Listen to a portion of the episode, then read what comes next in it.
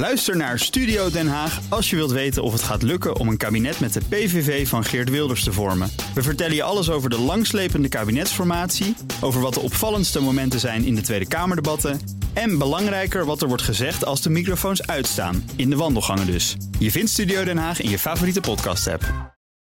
Vanuit. De column van Bernard Hammelburg.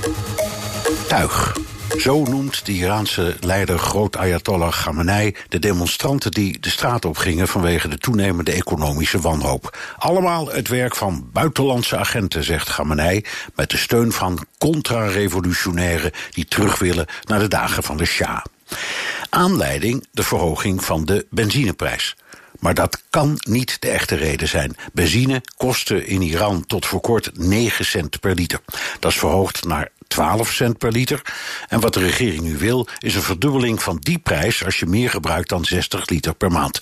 Naar 24 cent dus. Eerst werd benzine nagenoeg weggegeven. Nu betaal je een prikkie. Dus zelfs in het verpauperde Iran is dat niet het einde van de wereld.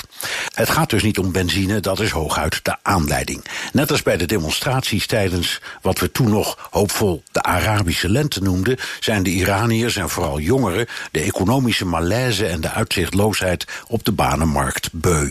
Hetzelfde gebeurde twee jaar geleden, toen woedende Iraniërs ook de straat op gingen.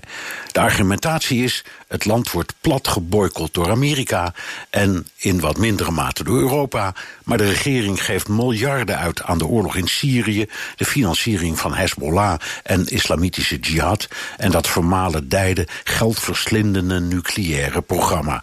Die geldsmijterij gaat ten koste van de Precies dus wat Donald Trump, minister Pompeo van Buitenlandse Zaken en de onlangs ontslagen nationaal veiligheidsadviseur John Bolton voor ogen hadden. Voerde sancties zo hoog op dat het bewind van de moela's van binnenuit wordt uitgerookt. Was het maar zo simpel. In de eerste plaats is de meerderheid van wat wij de oppositie noemen wel tegen de moela's, maar helemaal niet pro-Amerika. In de tweede plaats kunnen de demonstranten niet op tegen de ijzeren vuist van de regerende elite. Iran is een bikkelharde dictatuur die tegenstanders zonder enige scrupules executeert, die geen kritiek veelt en journalisten knevelt of in het kachot gooit. En de schijn ophoudt door de illusie te wekken dat er ook zogenaamde gematigde krachten zijn. Alle reden dus tot zorg. We weten dat elke vorm van protest wordt neergemaaid en gaan dan over tot de orde van de dag met discussies over de zin en het redden van de nucleaire deal met Iran. Met of zonder hun breed geëtaleerde versnelde nucleaire programma weten we zeker dat die atoombom er niet is en ook voorlopig niet komt.